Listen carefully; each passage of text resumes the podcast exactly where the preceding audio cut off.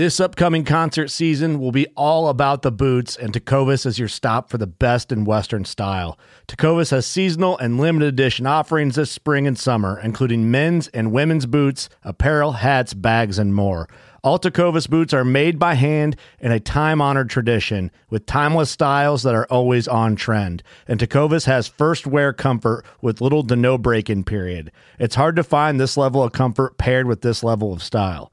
Stop by your local Tecova store, have a complimentary drink or two, that's WCB style, and shop new styles. The smell of fresh leather and friendly staff are at your service. Many stores even have leather custom branding to make your boots truly personalized. And with regular live music and events, there's no in store experience like it. If you can't make it into a store, just visit tecovas.com. That's T E C O V A S.com. They offer free shipping on all boots, as well as free returns and exchanges, and ship right to your door. Go to tecovas.com and find your new favorite pair of boots today. Fishing like a local isn't just about catching fish. It's about connecting with the environment and the people who call it home. It's about hearing the stories and traditions that have been passed down for generations and sharing unforgettable moments with the people you meet along the way. Fishing like a local is having an experience that stays with you forever. And with Fishing Booker, you can experience it too, no matter where you are. Discover your next adventure on Fishing Booker. Welcome to the Elk Shape Podcast. I'm Dan Staten. This is your blue collar, do it yourself, self guided public land elk hunting learning curve resource where we leverage hunting to create more personal development. Our goal is to educate and encourage our listeners to become the best possible version of themselves through hard work, delayed gratification, and being accountable to themselves.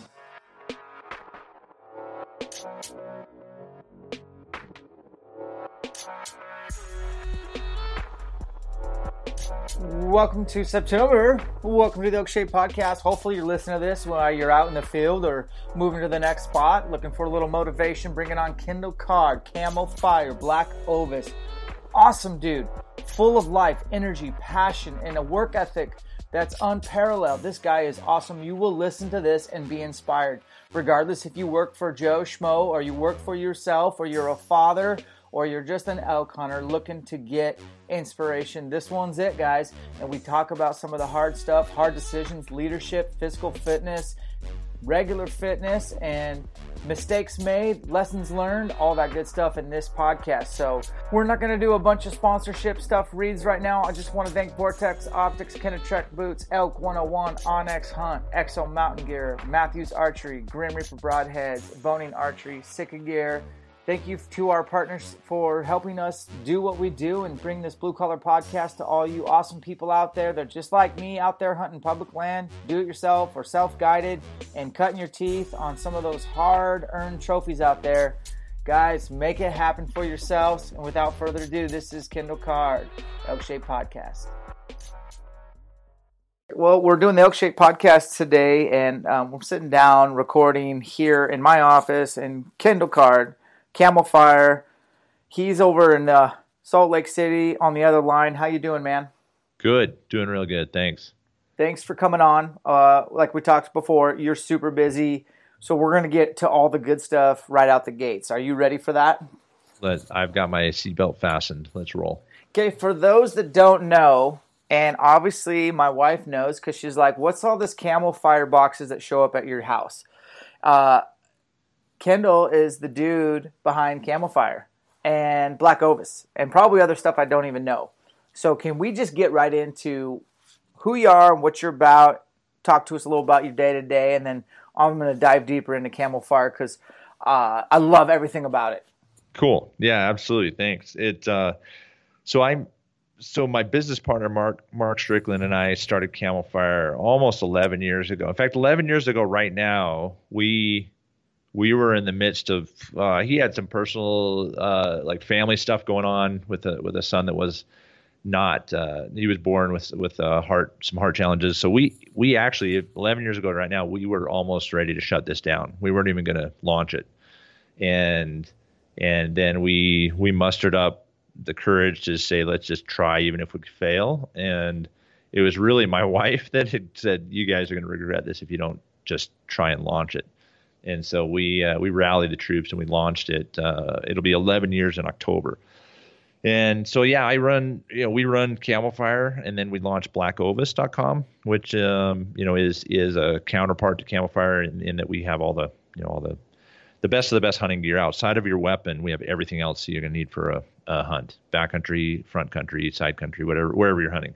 And then along the way, we did Core4Element. I don't know if you remember that that clothing brand. Oh um, yeah. That was uh, we could go into a long, like interesting story about how that was born. Never had any intention of starting a clothing company, um, and it really came about because of a number of different conversations uh, with with, and we had conversations with First Light and with Kryptek in there, and it was pretty interesting. Um, and then we sold that to to Easton. We weren't looking to sell it. We, in fact, we were like, they came and said, "Hey, we want to buy it." We said it's not for sale.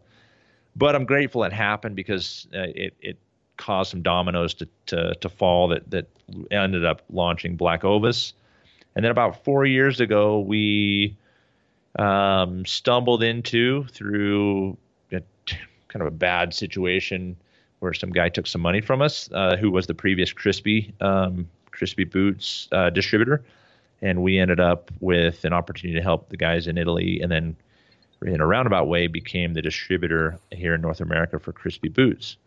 Um, and then we just launched a new product, uh, a vinyl harness company called ADAC, with uh, with a local guy here in Salt Lake. His name's James Yates, and he had this idea, pitched it to a few people, um, and ended up saying he wanted to work with me and and co-develop some things. And so we've yeah, those are those are the irons in the fire at the moment. Holy smokes, lot to unpackage there. Let's first start with Black Ovis. I don't really know a lot about it. Is it online? Is it brick and mortar? Is it both? What is it? It's it's online. So we it's we do have a storefront here in Salt Lake City. It's it's more of a showroom, uh, but we do get you know a fair amount of uh, local guys that come through and, and, pick up stuff like boots and optics and other things that they want to try on, get packed for size for packs.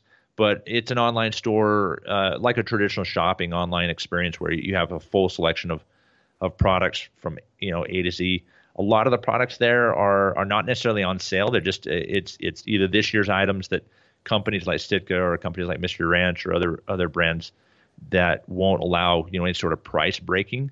So we run those at just whatever it is, and we excel in our, our customer service, and uh, we do a whole like custom arrow building program. So Black Ovis is your like a an online shopping experience, and and we really strive to just carry kind of the best of the best and a wide variety of those those items and brands that we want to work with. Um, but then Camofire, of course, as you know, is all about deals, like as rock bottom as we can get them, um, and and really we just we'll negotiate the best prices with with you know pastures items, overstock items, other things, and then we just pass on the savings to guys like you, and hopefully their wives. Sounds like your wife is not necessarily opposed to it. I know she hunts a bunch, but we get we get plenty of guys that are like, my wife hates you guys. Oh, dude. and it's uh it's kind of a funny thing we we laugh about here, but I've I've had some interesting run-ins with with wives who have been like just straight up not happy. Damn you, Camofire! No, my uh, I gotta set it straight. My wife does not hunt hardly at all. She oh, is I thought like, she does. No, she's killed a few deer with her bow, but that is not. I mean, her passion is Pinterest and how can I make our place look cooler and what project am I going to do next? Like that's her deal. Sweet. But uh, yeah, it's cool, and I love helping her. But no, hunting, no. She she probably despises it a little bit. I mean, it takes me away from the family, but you know, she knows nothing different. That's what I've always done since we've been together. Um, let's get into uh, hunting a little bit. I know you're in, big time into hunting, but I got to circle back to what you said about Black Ovis. Um, I've heard through the grapevine, so you're gonna have to correct me you guys have a pretty stellar deal. I build my own arrows, but let's just say you need a quick dozen, or maybe you're like, dude, I just want to get five dozen arrows. Is that accurate? I mean, it seems like it's a pretty good deal, and you can like literally specify every part, every component to your arrow. Yeah, so you can. So it's, it's something we launched two years ago, mm-hmm. and and you can choose. You know, you you choose your arrow, you choose your wrap, you choose your your whatever vane you want. Uh, if you want different nocks, you can choose color or brand, um, and then and then basically you you scale everything from there. And then as you build, we call it Arrow ID, um, and it kind of is is the, the honestly the idea. I mean, I'm not going to say like we we're, we're the inventor of all the great great ideas, but um, we did uh, for our company Christmas party. One of the deals, one of the things we did for all of our employees is we we had them go onto Nike ID, which is you can design your own shoe. Mm-hmm. Um, and we did that for a couple years in the running, and and then it kind of was like, why don't we just make an Arrow ID? And you know, because there's plenty of people, plenty of our customers that either a tar- time starved guys like me that uh, I I love building my own arrows, and I'll stay up you know till two in the morning building arrows because I'm meticulous that way. But a lot of guys that are time starved and that could do it, or guys or gals that live three hours from a pro shop and they're like, I'm not going to drive. I just want to order it. So, yeah, you just, you know, it's cut. It's two dollars to cut the arrow, two dollars to do the inserts glued, and then you know, ten bucks for uh, wrap and vane.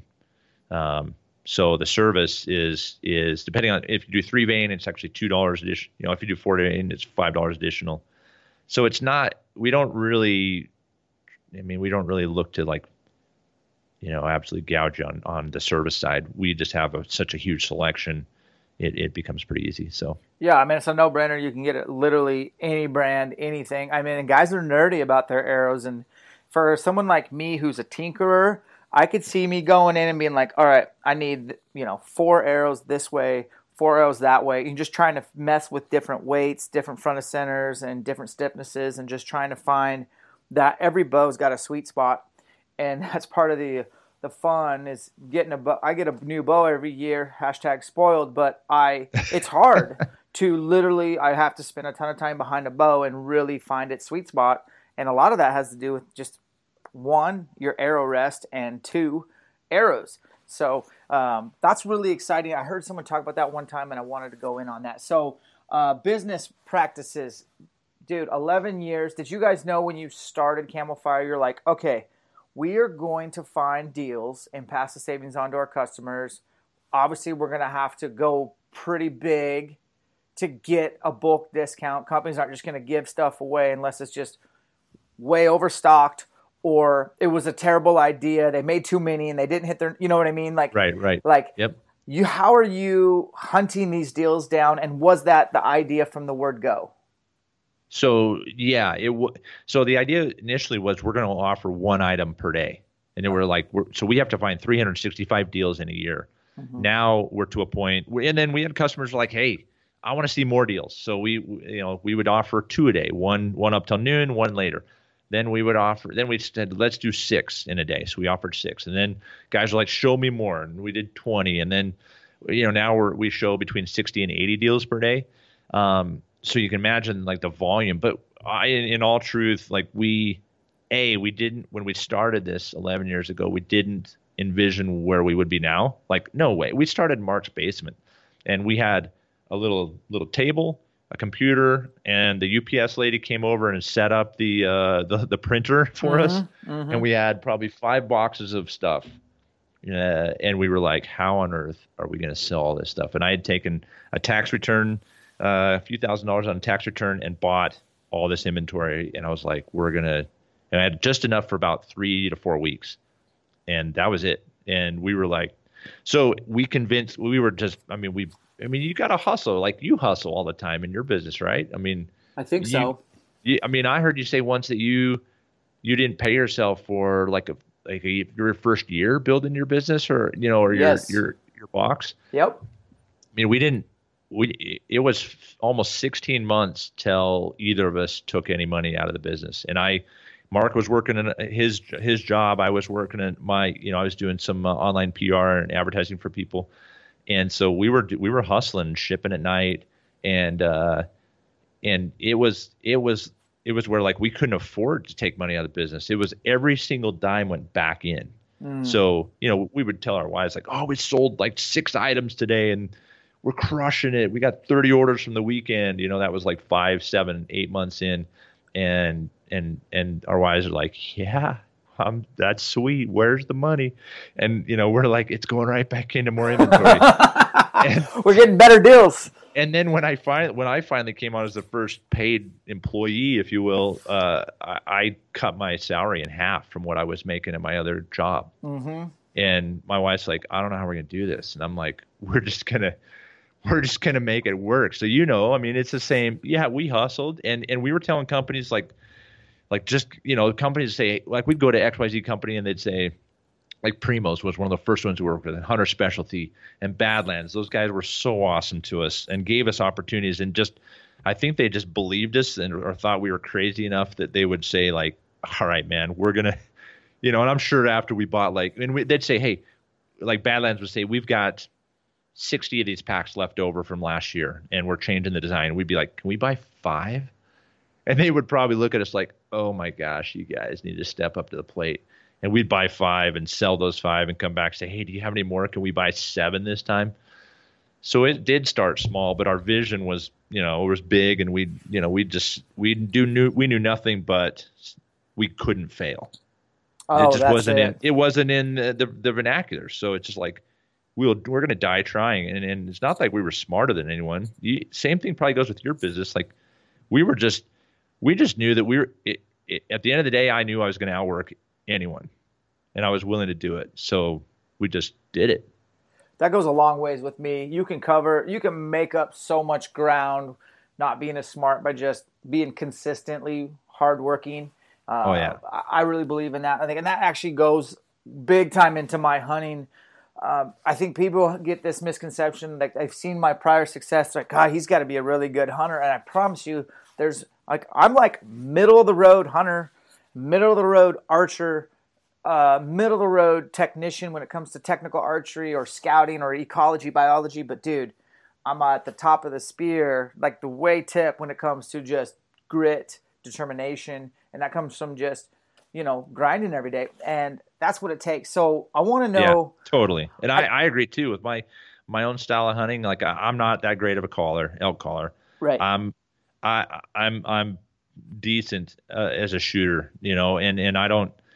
And, and it's funny because there's there's guys I work with that like, dude, you kill almost every year, and it's like I just and I'm 47. I, I mean, I feel young, but people are like, man, you're getting old or whatever, and I'm like, I just know that I'm just gonna stay fit, and I'm just gonna go out hunt everybody, and I'm gonna go farther, and I'm gonna cover more ground, and I'm gonna be use what smarts I've got, and I'm just gonna make it happen, and and I get fortunate so many times. That's what it takes. That's what it takes. And even in Yeah. business, and that's a good takeaway. Did you guys ever leverage yourselves to get this thing off the ground, or was it literally just we're going to stay true to our budget? We're not going to uh, borrow against our house, or get a second mortgage, or get a rich a rich uncle. Like, how did you guys go? No, great question. We so I had just finished. Well, my wife and I had bought this old home. Uh, it was built in the 30s, and we gutted it down to the, just the studs and rebuilt it. And I had I had convinced uh, Mastercard was Visa at the time, and now it's a Mastercard and Amex to bump my my monthly up to my credit limit up to twenty five thousand. So I had twenty five thousand per card, and that's what we honestly used for probably the first two years of our business. I um, love it. And we never carried a balance, and I'm grateful for that. We we never once carried a balance. We paid it off every month, and never paid a cent of interest. We've never, you know, we never took out a loan against our home. We, I mean, because we both, Mark and I both have five kids, and and we both were like, we can't afford to risk our homes, but we're willing to risk just about everything else. And ultimately, I mean, you know, with the as the business grows, everything I own is at risk, right? But True, but true. We're willing to take that, but no, we've never le- we never borrowed. We could have taken money. We had we had we had a couple entities, and uh, we had an investment firm that knew about us, and were like, you guys are going to be big. We want to buy a percentage of your company, and it looked attractive at first, and they even put that money in escrow. And, uh, Oh, and- snap. And, and, and we had it ready to go, and we just said, honestly, at the end of the day, we just felt uncomfortable spending other people's money, and it's a philosophy that that we have today. We're like, it's easy to spend other people's money. I mean, if you're an employee for a company and they give you a budget, you just spend it. Mm-hmm. But me, I, no way. I like we Mark and I. Thankfully, we're both of the mindset that you know we're going to watch nickels and dimes and quarters because you know the dollar bills and the twenties they spend really easy. Um, you know, and it's and so we're like, you know, you you know how many twenties you've got in your wallet right now. But you know, some sometimes people lose track of like the ones and the fives and the quarters and nickels because it's like, yeah, easy come, easy go. But that stuff adds up. And so we've always been really tight on that stuff, and and maybe to a fault in some degrees. You know, employees might might say that about us, but um, yeah, never leveraged ourselves. And I I don't know about your experience. Uh, you know, if you kind of did the same thing where you just said, I'm just gonna be tight. Yeah, I've never taken a dime from anybody. Um, probably out of pride, but no, I just literally am weird. I don't I don't like owing anybody Amen. five bucks. Amen. Oh, You know what I yeah. mean? So I'm the same. Same. We're we're cut from the same cloth. It sounds like when that it comes to that. and I want more people to get on board with that. So since we're going into finances a little bit, like like how do you work with your wife um, when it comes to like a little bit of fiscal fitness, if you will? Like what are your guys' maybe best practices between? And I bring your wife in because it's a team. Like for mm-hmm. example. I don't even really know what's in our checking account personally. I don't even know. And I don't pay our bills. I just know what I need to bring in and I kind of know the debt we're trying to pay off. We're, we're on our last big snowball, which is this house I'm sitting in right now. And we got our radar locked for what I'm 38 in about a couple weeks before I'm 40. So two more years to get this house paid off, which is incredible. I, I've never, killer. I never thought I'd be able to do it. Um, but in the back of my mind, it's it's always been my like number one accomplishment. But we we got on the same page, man. Like we weren't on the same page. We didn't have the same checking account for the first two years of marriage. And fast forward now, like we're on the same page. When she's like in a spending mood, I try to go the other way. Um, just the other day, she was like talking about all these different ways to spend some money, and I was like, "Why don't you give me five more ways to like make some income?" And, and you know, just flip it on her. But she's good. I'm good. Like we work together. We we each go through our moments of like you know want versus need. But how do you guys handle your business in your household? Oh, that's a good question. And what you you, you touched on that. I mean, it's it's the it's the communication, and as as weird as that sounds, like I think there's a lot of business partners and marriage marriages, which you're essentially you're, you're running your own business in in every every single household. I mean, you have bills and you have income, and and so we treat our our family like a business itself, and and you know we. I'm the same way. I, I couldn't tell you exactly how much is in our checking, um, but my wife, you know, thankfully she she has has done an excellent job of taking care of that. But it's it's just continued and consistent communication about those things, and thankfully she's extremely frugal, more so than I am. Like I'll have to say, like, babe, here's here's a hundred dollars or whatever. Go to the outlets and find a store that you want to buy yourself a new whatever. And she's like, nah, I'll go buy some new shoes for the kids or something. It's like, Yep. you know, but but we're, you know, and and I and I and I and we both analyze like what the what we're what we're being spent, you know, what's being spent, and we do that. Mark and I do that same same thing in our business. Like, uh, we have we have recurring things that happen every month, and I'll look at those and say, man, that why are we spending this? What's what's this for, and and why is that happening each and every month? And are we are we okay with that? So Mark and I will talk amongst ourselves, and Cynthia, my wife and I, we we'll do the same thing. Like we'll we'll look at our recurring, you know, those things that are recurring every month, and be like, man, maybe we could do this or that, or maybe we can swap out to LEDs in our entire house, and what's that investment going to look like, and and is it going to pay off, and and then you know when when and you also, I mean, you have to be it's not just the big spends like you know hey babe i want a new bow or i want you know to go on this hunt and the tag's going to cost $600 out of state. But it's also some of the like the the you know hey i went to you know i went went out to eat seven times in the last two weeks. It's like oh that's going to add up. So Big a lot time. of it is just consistent communication and and then accountability for each other and there's no i mean you know i, I there's no like argument about that if, if you continue to be open about it I love it. Well, I mean, you I mean, you have a strong marriage and you have five kids. Like you're a dad first and foremost, you're a husband. It's and everything trickles down from there. So I knew you had a strong support system and Oh, really level-headed. But I also know that nothing has come easy. You've worked real hard. I'd love to hear like a couple of home runs like the first home run I'm going to ask you is like, what is the one thing you did, marketing or on your website, or the person who maybe, like, where you just all of a sudden like accelerated your growth? Like any catalyst bumps along the way where you're like, I didn't know that was going to be that huge for us, but it ended up being huge. So that two things. Um, number one is is, and I can't over I can't overstate this is is, and this was taught to me by by a guy I consider my mentor, and and and a, he.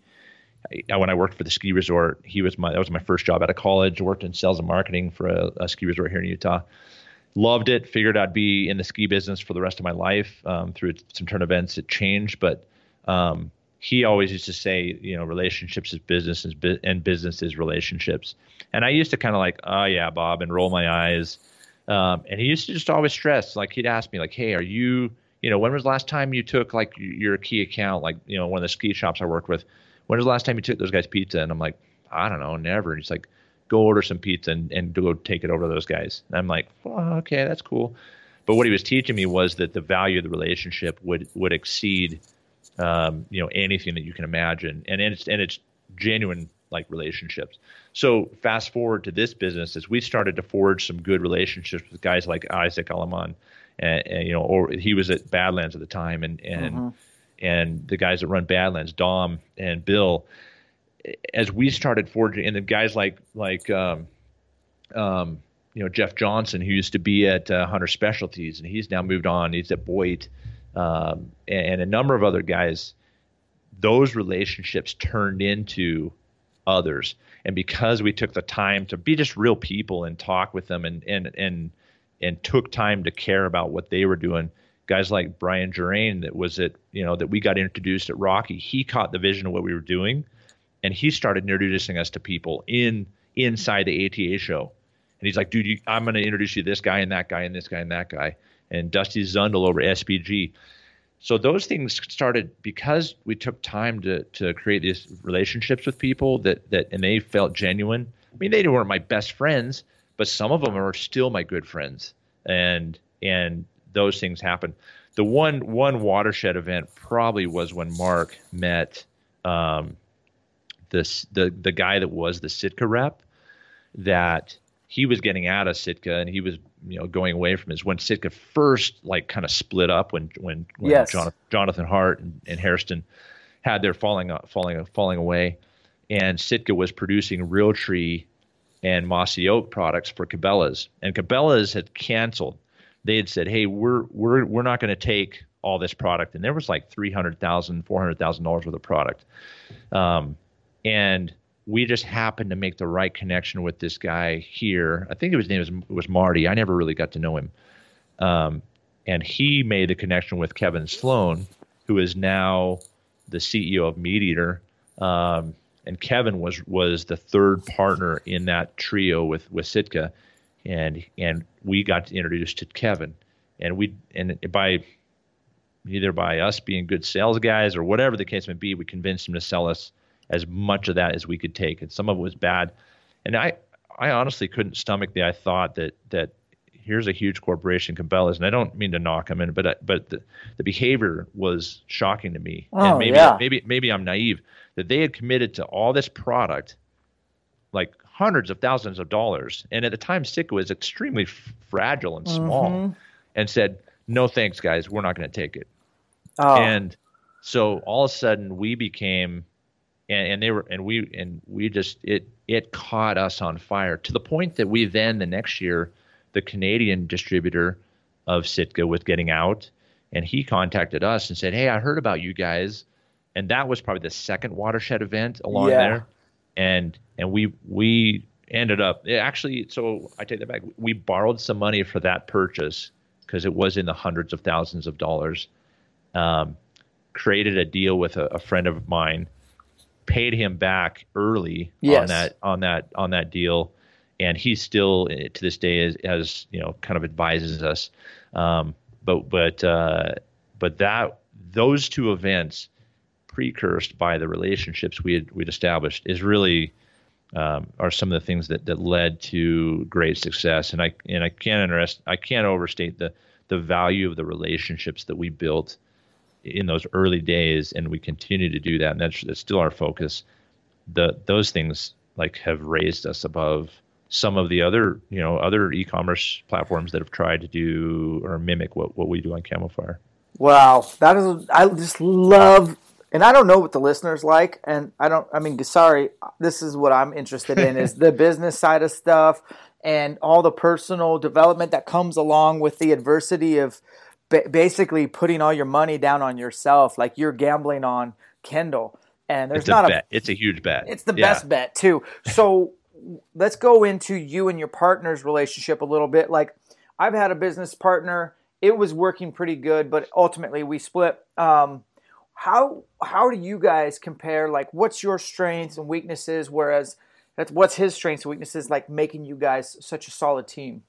Oh, that's a good question. We and I, and Mark and I have been we've been friends. We lived uh, we moved into a condo, my wife and I, right when our son was born, who's now 20. So it's been 20 20 years ago, and he had a daughter who was same age, and so we lived upstairs from them in these uh, these condos, and we became friends. And then he had a he had a boat, and um, I was still in college, but I was like the only available guy at two o'clock in the afternoon. When so he if he'd get off work early, he'd just like honk and be like, "Come on, we're going to the lake."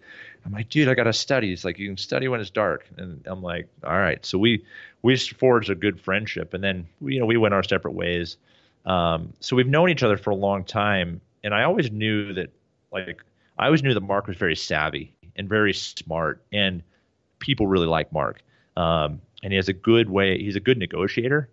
So I always thought, man, if I ever start a business, which was a hunger of mine, I always wanted to start something of my own, and I guess I just didn't have the courage to, or or wasn't able to, to execute on my own of some of the ideas I had along the way. And so when when I had a job change, got let go from a company that that let go a pile of people.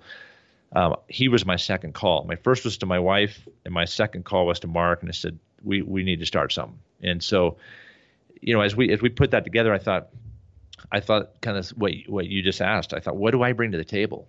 Like, what is it that I, you know, because I here I kind of uh, not idolized, but I I had respected Mark, and I still do. Um, and and we've had our differences. There's we've probably only had one like situation where we like raised voices at each other, and that that was a long while ago. Um, and I can just remember one. Maybe there's others that I've forgotten. We've certainly had along the way, you know, moments where I know he wanted to say certain things and where I wanted to say certain things.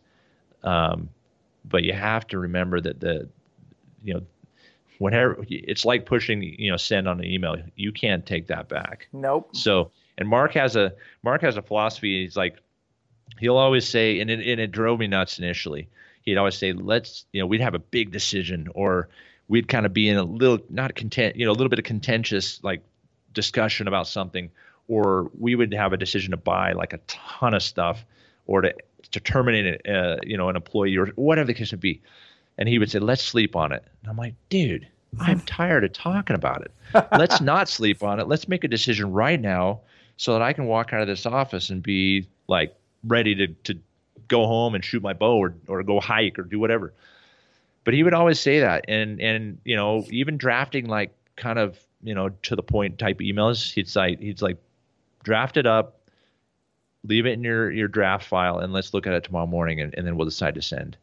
And that's, see he he is more skilled at recognizing that that sometimes if you bring too much passion into a situation it can skew the result you're looking for.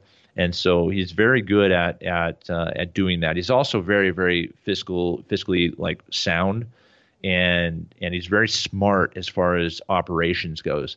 And he has a background in operations and, and he had been selling for a big company that does uh, shipping for you know they do millions and millions and millions of dollars a year and and and they were doing you know 10 20 30,000 packages a month.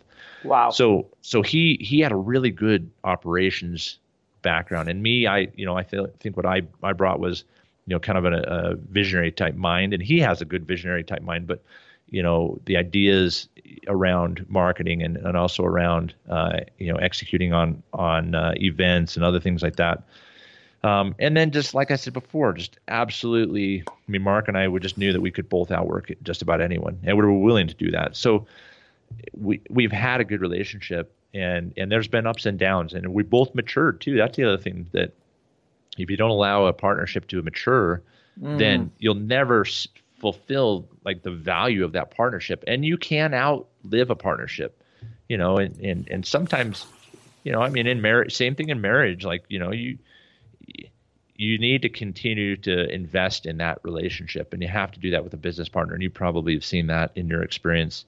Um, but we uh, you know i had a i had a, my wife's cousin her husband we chatted the other day and he said oh you guys have been business partners a long time. That's not normal and i kind of caught me by surprise i thought man our our partnership is pretty solid mm. and i thought i guess we're pretty fortunate we've gone through rough rough patches but um, we continue to to communicate. And there's a and then the other thing is is as we've grown, we start to realize like we both don't have to be in the same room to make the exact same decision all the time. Ooh, that's not that's an advantage right there. Yeah, we have to be able to a trust each other. Yep. Which we do, and then we have to be able to operate at some time, you know, independent of each other because while I might spend more time with the buyers and with marketing, you know, Mark has to be able to spend time with operations in the warehouse. And I, re- I have to recognize there's decisions he's going to make on behalf of us. And we'll later come together and, and, and relay information. And, and I used to look at that as wasting time. Like when we would like spend an hour, two hours rehashing the conversation he had with three people but it's so valuable now i see like that was so valuable because now he trusts decisions i'm making and i and, and and i trust decisions he's making and we we bet we spend time bouncing that off of each other. Um, so those are some of the things that, as a business partnership, we do. Um, and I love the guy and I love his family and and and we don't you know we don't recreate a ton outside of work. Um, once in a while we will and and and I love his kids. They're they're great people and he's raised some awesome kids.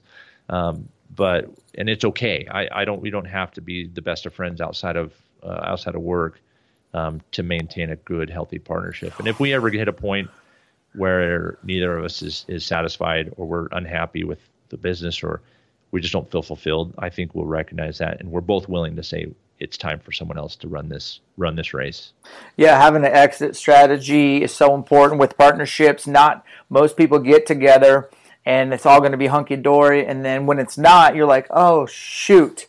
we should have had something like some sort of expectation spelled out in writing so like there's no like tiff or taff on basically you know the direction the company's going the money and all that kind of stuff so that's that's stuff to think about. One more business question. I promise we're going to get into hunting because that's what that's fun stuff to talk about. But um, this a little off off the cuff. How many trail cameras have you guys sold in your history? Oh, dude. Hundreds of thousands? Tens of thousands? Thousands? Oh, I think I would maybe we're pushing about a hundred. I I hard to say. So about four years ago, I think about four years ago, I we couldn't sell a trail camera if you. I mean, it was just a rough go. We were selling a few here and there, Spypoint mostly, and and then uh, man, I I mean, I'm I'm gonna sound like I'm beating a dead horse, but uh, a guy that works for me, Jason Mackey, uh, he's an awesome buyer. Um, two things I'll say real quickly, business related. He was he was working in our warehouse, and then I, I brought him on as assistant assistant buyer, kind of um, building SKUs and helping us with some of the back end. And we had a buyer vacancy like open up, and it was the first time. It was the second time that uh, the second person we'd hired that kind of started taking over some of my day to day involvement in the, in the actual buying and listing of products. And I just kind of overlooked him, just unfortunately didn't give him the time of day. And he mentioned it to Jenny, who's been with us since uh, she was our first employee, um, who's also my sister in law. Now she basically is head of operations. And she said, You ought to give Jason a, a chance. I'm like, Really? Do you think he would do it? And she's like, I know he would be interested. And so I gave him a chance, and he's been just phenomenal. So about four years ago, he created a relationship with the guys at Stealth Cam and and a friendship with with with with Zach, who Henderson, who's who runs, he's the director of sales now for GSM, and that for that fostered a, a, relationship that he was able. They were starting to understand who we were and how we operated, and they started working together. And and now, I mean, Camofire is like trail. I mean, today is Tuesday. We're having Trail Cam Tuesday, and it's it's ridiculous the amount of trail cameras that we turn, and it's the only item it's it's really the only item that we ever offer refurb, and it's only because of the relationship we have with Stealth Cam, you know, with them offering the warranty on the on the on the cameras, one year warranty still, but we we burn through thousands and thousands of trail cameras and and yeah, it's pretty cool to see. It's pretty amazing for me to watch what what Jason's been able to do with our business in, in the trail cam world.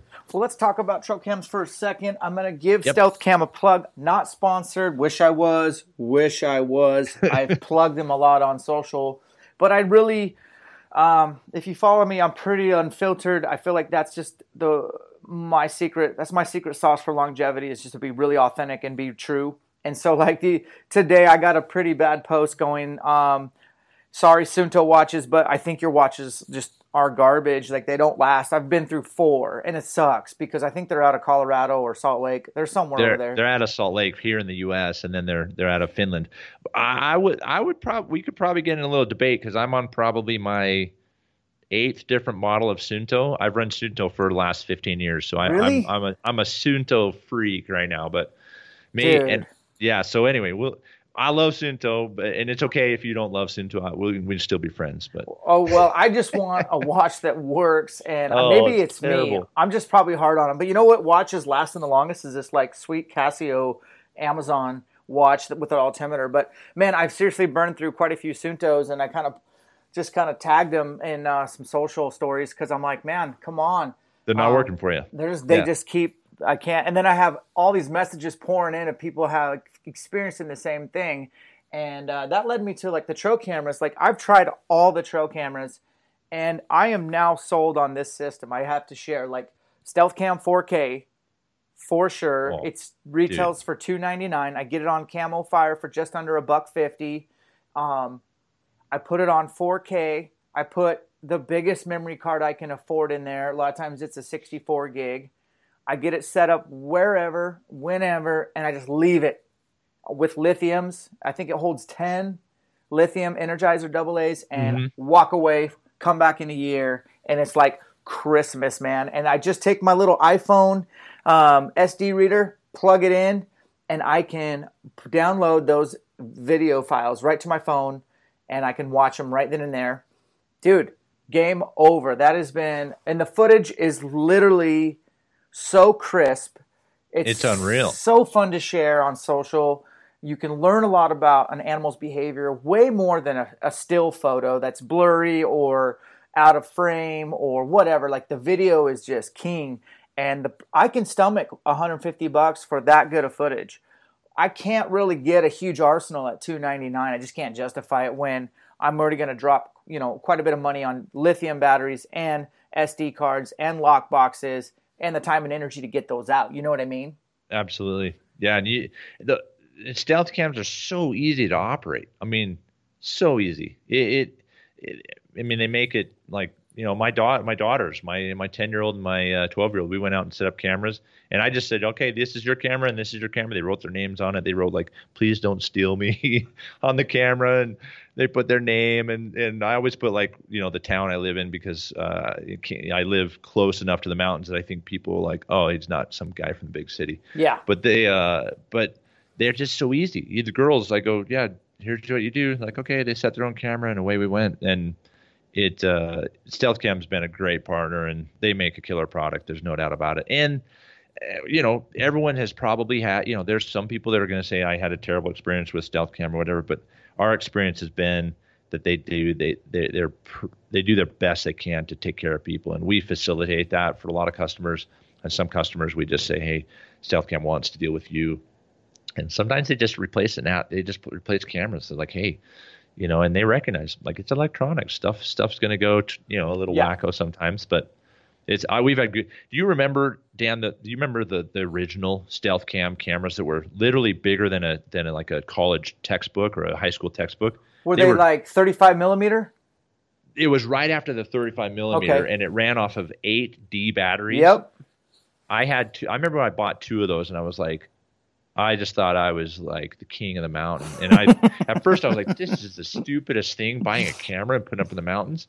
But I remember humping those things in there, and it was I mean, do that if I had about five of those, that'd be good training these days. Yeah.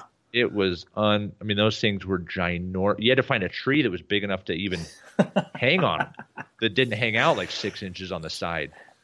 Yeah. Those things were. Yeah, I I still I should have hung on to one of those things just for You should have, man. put it in a case and put it up in front of the store or something. I used to take 35 millimeters to Walgreens to get them. I could, you know, to get 40 pictures, you know, printed, and Oh, dude. maybe like one would turn out. And then they didn't have lock boxes. I'd always have them get crushed by bears.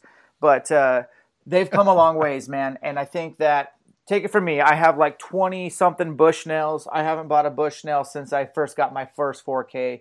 And I think it goes a long ways when you tell people, look, I'm not getting these for free. I'm buying them too.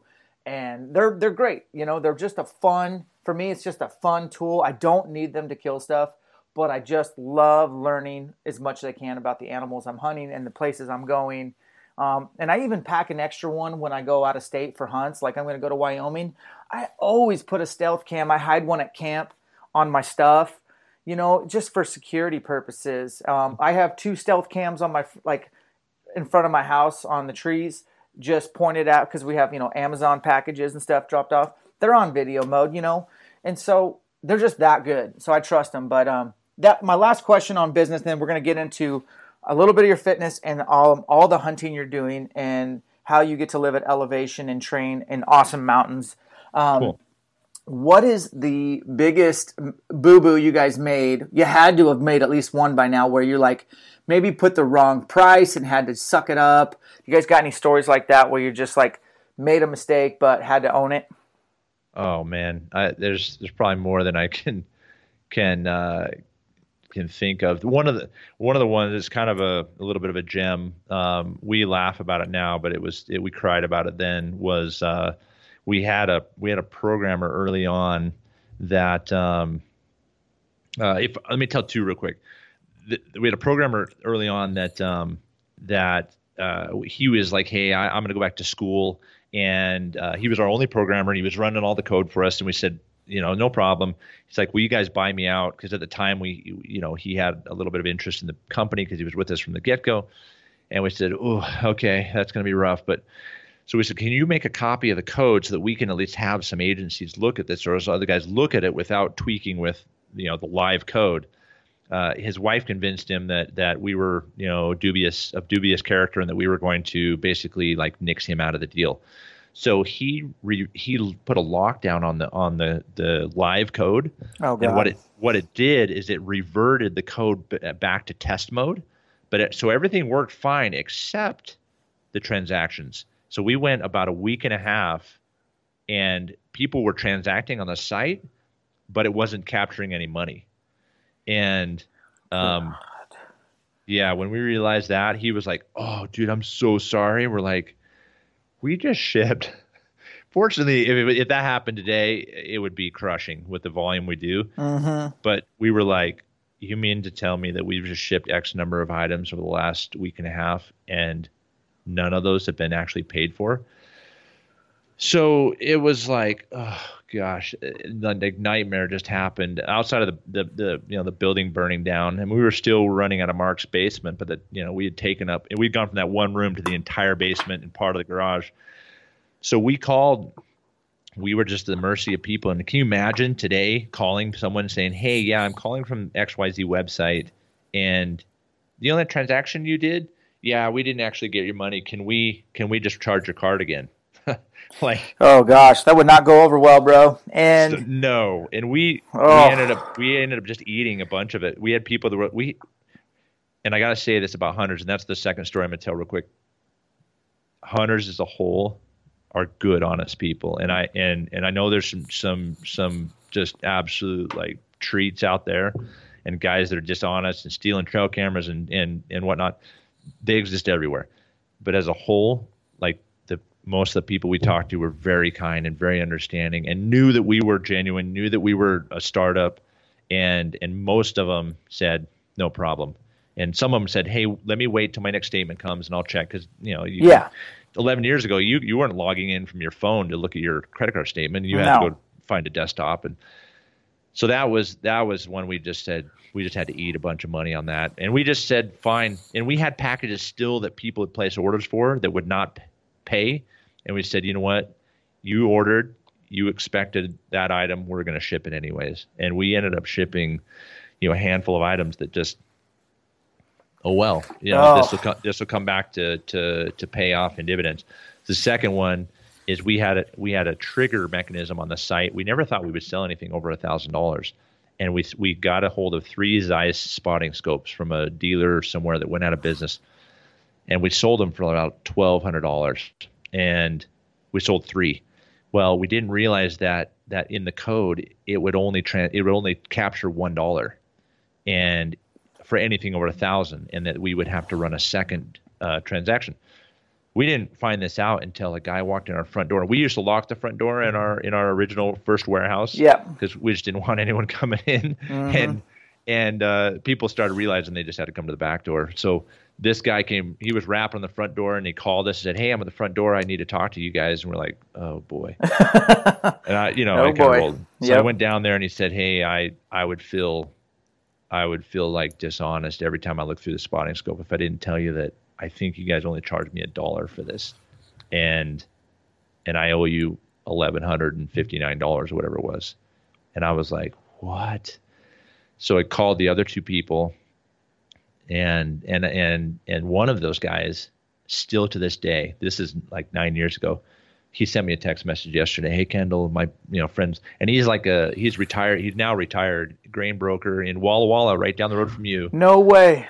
stud of a guy. We when I first first met him, he was uh, he was in cancer treatment in Seattle, and he was looking at our website every day as as a distraction from what he was going through. Oh, man.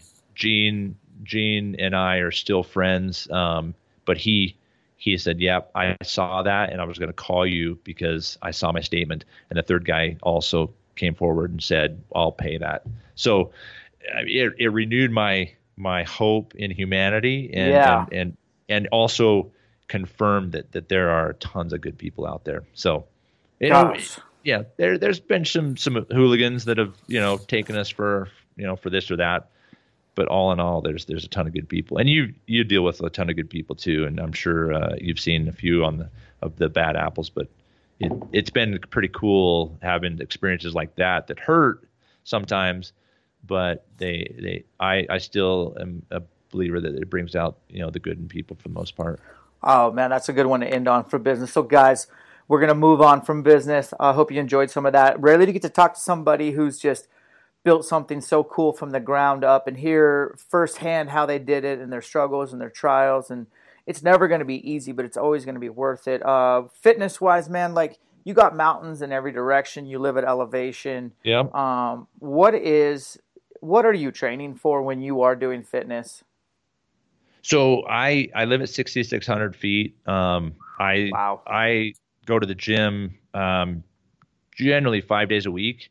Uh, when I turn and, and the, the the tipping point for me was when I turned 40. Uh, I just had in my mind like, okay, I'm now I'm 40. I can't eat whatever the heck I want and just expect that I'm going to get the same results in the mountains. I've always been a really into like mountain climbing, rock climbing. Uh, I do a lot of backcountry skiing and, and I climb mountains and ski them when I'm not hunting, and I've transitioned to to almost exclusively just a bow hunter. Um, and I've this is 10, year ten that I'm I'm now hunting. You know, I consider myself a bow hunter. But every time I go into the gym, no joke, I, I think about elk hunting like every day. And it's mm-hmm. it you know some people will be like, oh, that's weird. Obviously, you know the audience you have is like that spot on. But every single time I go into the gym, I think about elk hunting. And I early on when I turned 40, my sister was a bodybuilder, and I said I need to hire a trainer and learn how to eat and learn how to to to train myself. And I told him what my desires were, and he kind of said, "You want the he what did he say? Said something about like you want the the the non-fitness fitness workout or something like that." Because he he was like, "You want to translate everything to the mountains, not just to like the bodybuilding side." Um, but he gave me about 12 different workouts over over about a, a one year period that I paid him each month to work with me, and I've used those until just this last year, uh, and I still use them from time to time to time. And I started uh, I haven't I haven't worked. I in fact I was I was considering uh, working you know with some of your elk shape stuff, but just to mix it up, I I gave uh, the guys at Mountain Tough a a try, um, and it's been enjoyable. But um, I I work and it, and it's been rewarding. But I work every single day. Um, I go in the gym. I I think about um, I think about elk hunting and and along the way, I met a guy um, about two years ago, Jason Cole, who's a good friend, become a good friend, was a, another example of a customer that became a great friend. Um, and he and I started something a year ago. We call it uh, paying our dues, and we do 100 push-ups a day. And we text each other like, you know, dues are paid. And some days I miss, but we've pretty much been consistent over the last year. And it's it's a fun way to keep each other accountable and and work towards just being you know being strong. And ultimately, without going too far, I think a lot about just I want to be able to outlast. I want to be able to hunt with my grandkids the same way I hunt with my kids. there's so that, the there's the trajectory. The next, yeah, yes. that's that's the long term.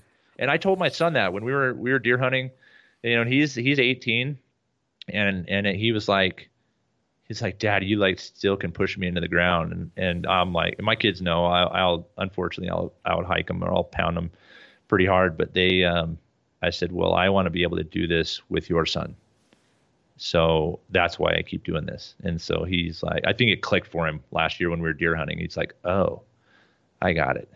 Yeah, that's, dude, I, that's it. That's the why. That's the trajectory. So if guys are listening, and obviously this podcast, I mean, it's dropping right now in mid September. So guys are already out there. But let's say, they're they're listening to this podcast and they just got back from their first elk hunt, maybe a four day weekend, and they're like, "Dang, I am uh, my plan of hunting my way into shape ain't really paying off." And maybe reality. What are some of the top things you do? What's the most bang for your buck type of fitness concepts that you're like, all right, skip all this, just focus on these couple things, most bang for your buck? To two things I would say is is multi muscle um, weight weightlifting. Like the like I love doing you know lats or you know this uh, curls. I mean everyone wants their biceps to look huge. Um, you know I, I'm no like like you don't look at me and think like oh that guy's like stacked. Like I just I'm pretty lean. I try and create as much muscle as possible. But I'm thinking like gross body you know gross muscle movements so squats deadlift. Deadlift's my favorite lift in of of them all. Really? So squats, deadlift, and in, and I do incline bench instead of regular bench. But I'm trying to do like just two or three things consistently that that operate a lot of muscles in full range, as much range of motion as I can. So I try not to isolate little like ranges. Um, so like if I do front dumbbell lifts, I don't go just to to level. I go all the way up, and I'll reduce my weight to to limit the stress on my shoulders. Um, so I'm I'm doing just a couple. If if I could only go to like two or three things, I would do that. And I always do like like I have never only done CrossFit once or twice, just more out of convenience than and then it looks awesome and I would love to do it more.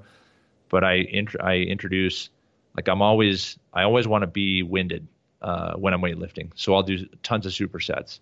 I'll do three different movements within a superset, and I'll do like three to four different supersets every workout I do, because I want to come away with some cardio as well as some some some strength. Wow. So those two things are what what I base everything on. Then when I go to the gym, I love it. If I'm going to piggyback off yours, I don't talk. I don't do a lot of podcasts where I just sit here and talk about fitness or nutrition. I probably need to. I probably will down the road. Um, but I'll save those for probably end of December, early January when it's really on people's radar. But uh, the one thing I would encourage anyone to add to any program they're doing, whether it be uh, the one you talked about, uh, Mountain Tough Laboratory or whatever, or mm-hmm. any program at a gym, you said supersets, compound movements. Yes, add a clock to whatever you're doing. For example, oh yeah, great. Get, that's great advice. I, I mean, my timer is always on, no matter what I'm doing, whether it's a strength piece or uh, a structured strength, and I'll, sh- I'll explain that, or some sort of interval or HIIT or actual conditioning time, task priority. So like today we train I usually train like 5:30 or 6 in the morning. I try to get it out of the way and yes, I mean like literally get it out of my way. It's in my way of the day. Every day I wake up and I got to get it out of my way. Um, it's not anything like absolutely like it's yep. not like oh I can't wait to get to the gym. No, I'd rather drink coffee and hang out. But dude, I will just be so much better after I work out. So I get it out of the way and I get in there and I start a clock and I like I'll take like five minutes and I'll create a couple different like easy going movements and I'll just do a little circuit for five minutes just to get heat created because I'm getting a little older. And then once we're finally warmed up and we know what we're doing, like if we're doing a strength piece, doesn't matter the sets or reps, it's going to be every minute on the minute or every 90 seconds or every other minute.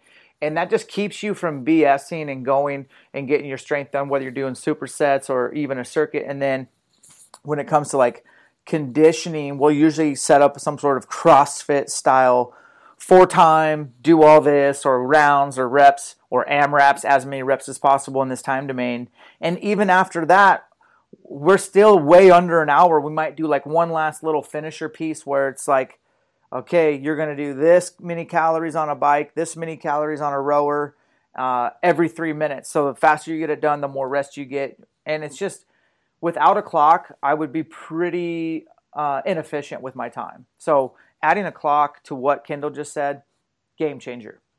Yeah, and, and I I would agree 100%. And I I don't for a total time like investment, I don't I typically don't go over an hour. Um, there there are two workouts I do that will go over an hour, and it's simply because there's just a little bit few, a little bit more quantity. But I find if if you're if you're going over an hour, either a I think my personal opinion again, you know, fitness people will probably tell tell me different.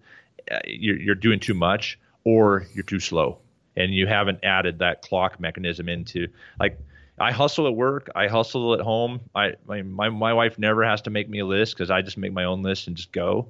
Um, and she laughs about that to our friends, but I, she's never made me a list. I just recognize a zillion things that have to get done, and I don't sit still to a fault probably. Mm-hmm. Um, but I do the same thing in the gym. I I'm, I'm in there. I don't socialize. I've got a ton of my, you know, all my all my neighbor, a bunch of my neighbors are there at the rec center that we have, and it's a super killer rec center. Um, but I just I you know I'm trying to hustle and and get it done, and it improves my fitness. But I I'll start. I I'm gonna do what you just said. I'm gonna add a clock to some of my my uh, my workouts because it'll keep me it'll keep me focused. Yeah, no doubt. So keep your buddies focused if you have partners. So with the the 2019 season here, and people listening to this mid September, where have you already been for hunts, and where are you going?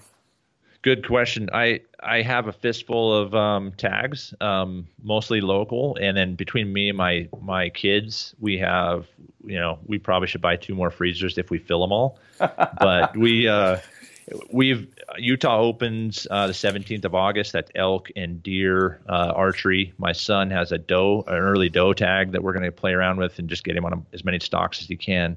Um, the highlight, one of the highlights of my year is always high country mule deer, Colorado. I go for eight to ten days, um, and, and like I've already packed my food for that. We're a month out, and all my food bags are ready to go. Yeah.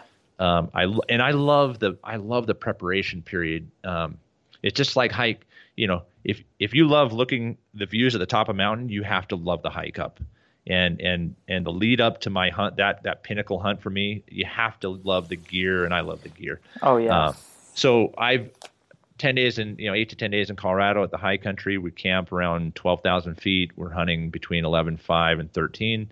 Um, and that, and so that's a preparation point. And then, uh, Idaho archery elk, um, sometime in September, I'll spend, you know, four to seven days, uh, chasing elk there.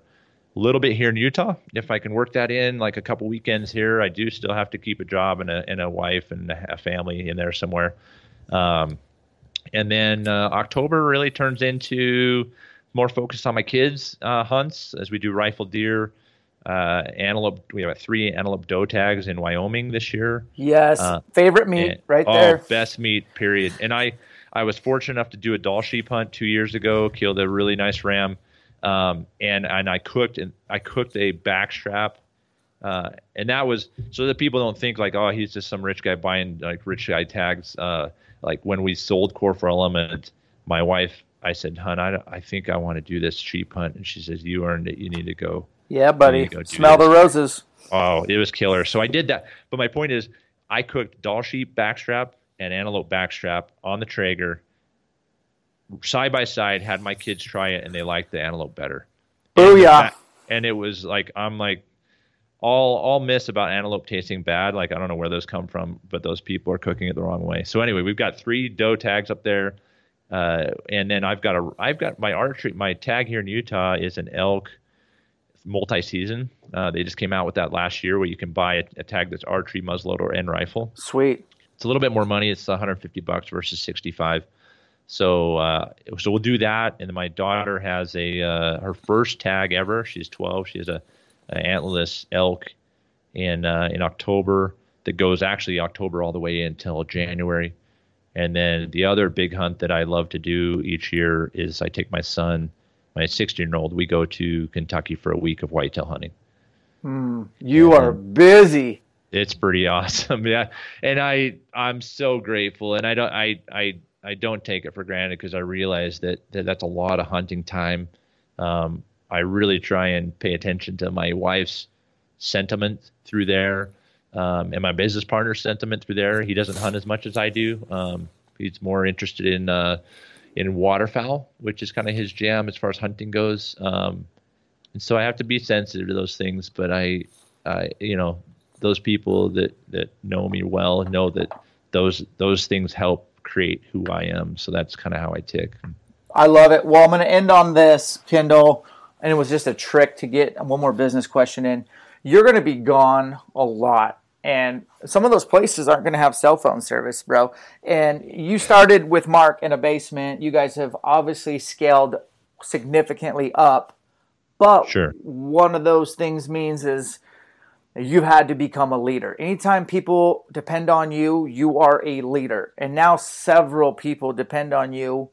Where have you like what is your last like parting leadership advice for those that are looking to scale up or in a business or even in a family, people look up to you.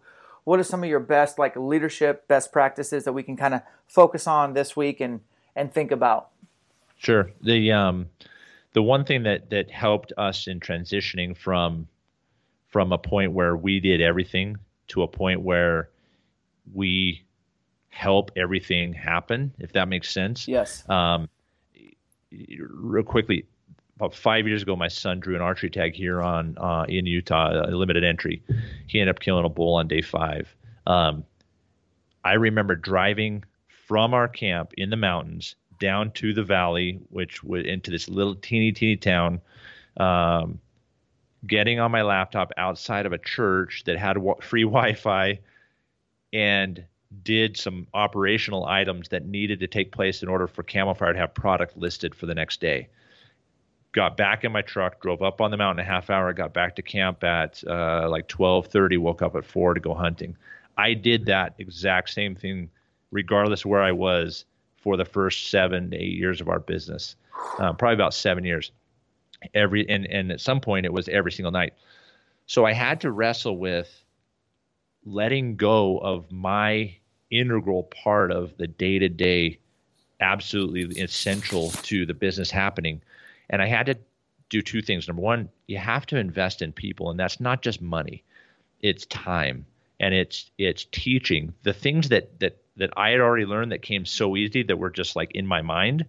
You have to realize that that that people don't read your minds and people don't do the exact same thing you're going to do all the time as much as you want to train them so i had to come to grips with like hey i'm gonna i'm gonna spend some time investing the same way i would i would invest in this business the same way i would invest in my 401k or anything like that i have to invest in some people and it's not always just money it's it's time and care and patience and then at some point yeah, i have to let go of certain things in order for the business to continue to thrive. Or I have to accept the fact that this business is going to be limited and I am the limiter.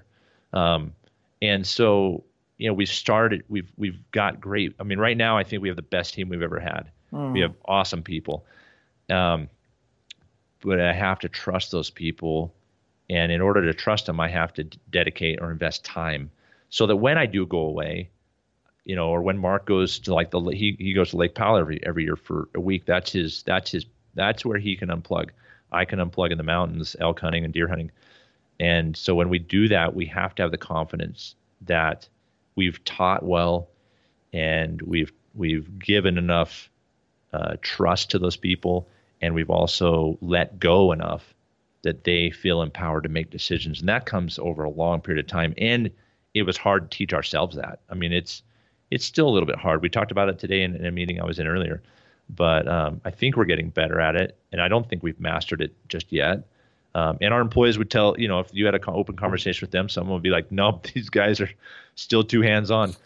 We're getting better and better, and we recognize that we're not going to, you know, build, you know, the Great Wall of China in two days. Um, you know, we're not going to build this Camofire, Black Ovis, quote unquote, empire in in in five years, ten years. It's going to take a lot of time, but the letting go as a business owner, especially, you know, the degree that you and I are in our businesses of we started from the ground up and there's more blood, sweat, and tears than anyone could ever account. But we have to realize that at the end of the day, those those valuable employees, they don't care about that as much. They won't ever know how much, you know, how many times I stayed up like 24 hours working on the business, how many all nighters I pulled, but they will know like how much I care about them by the time I spend with them and the trust I give them. And so, um, hopefully, I can get better at doing that, and and we can continue to grow and we can take a little bit of time to go do the things we love to do. Amen to that. Kendall, I know you're busy. Thank you so much for coming on today. Folks, you guys can find Camofire by just typing that into your web URL and mm-hmm. you can type in, you know, your email address if you want to get notifications on daily deals, but I forewarn you all tread lightly. Uh, it's an addiction. Um, hooked. And then you guys have blackovis.com, but you guys are on social as well? Yes, we are. Yep, Instagram and Black and, and Facebook on both both websites. Right on. And uh, if anyone wants to reach out to Kendall himself, are you on Instagram personally? I am. Yep, Kendall J Card. I don't check DMs a lot. I'm kind of maybe I'm too old school, but I'll throw it straight out there. It'll just just Kendall K E N D A L L at camofire.com. Um, I'm still answer phones day to day. You know, when, when the opportunity arrives, I love talking to customers and, and I love feedback. You know, be it even you know constructive or, or positive. Awesome, man. Thanks for your time and uh, safe travels on your Montana trip today. And appreciate everything you're doing for the honey industry. Yeah, likewise, Dan. I, I respect a lot what you're doing, and your passion is uh, is is second to none. I love it. So keep keep keep doing what you're doing over there in uh, in Spokane. Awesome, man. All right. Take care. Okay. See ya. Bye. Hey, elk hunters. Corey Jacobson here from elk101.com. And if you're like me, you're probably thinking about elk hunting every day of the year and working continually to maximize your chances for success this fall. Well, Dan and I have created a special opportunity for you that I feel will absolutely take you to the next level in elk hunting, regardless of your previous experience. Three years ago, I created the University of Elk Hunting online course with one goal in mind to make you a more successful elk hunter. The UEH online course contains 45 chapters of detailed elk hunting information organized into 17 modules and covering every imaginable elk hunting topic, from planning and scouting to calling tactics and tracking, and every topic in between the University of Elk Hunting online course is the most comprehensive and complete resource available to elk hunters. And for listeners of the Elk Shape podcast, Dan and I have teamed up to offer you a 20% discount when you sign up. Simply go to elk101.com, click the link to the online course, and use the code ELKSHAPE, all one word, when you check out. You owe it to yourself to invest in the single most lethal weapon that you take to the elk woods each fall. Invest in you. Sign up for the University of Elk Hunting online course and elevate your elk hunting success today. All right, guys, you had to enjoy that conversation. If you have any business acumen, or you have a family, or you can just relate to delayed gratification, that is just fun to listen to a guy who's built something from the ground up, never quit, and just says it I'm going to outwork anybody. And he believes in that. He believes in himself. And that is just what I'm all about. Kendall, if you're listening, man, I got nothing but respect for you. Keep doing what you're doing. And thank you for coming on. Guys, you're out there in September. Grind it out every day in the name of better elk hunting. Just know that I'm with you out there and that I just want to encourage everyone. Leave it all on the field every day, every second. Don't squander a second. And know that all your hard work is going to pay off in the field. Shoot straight.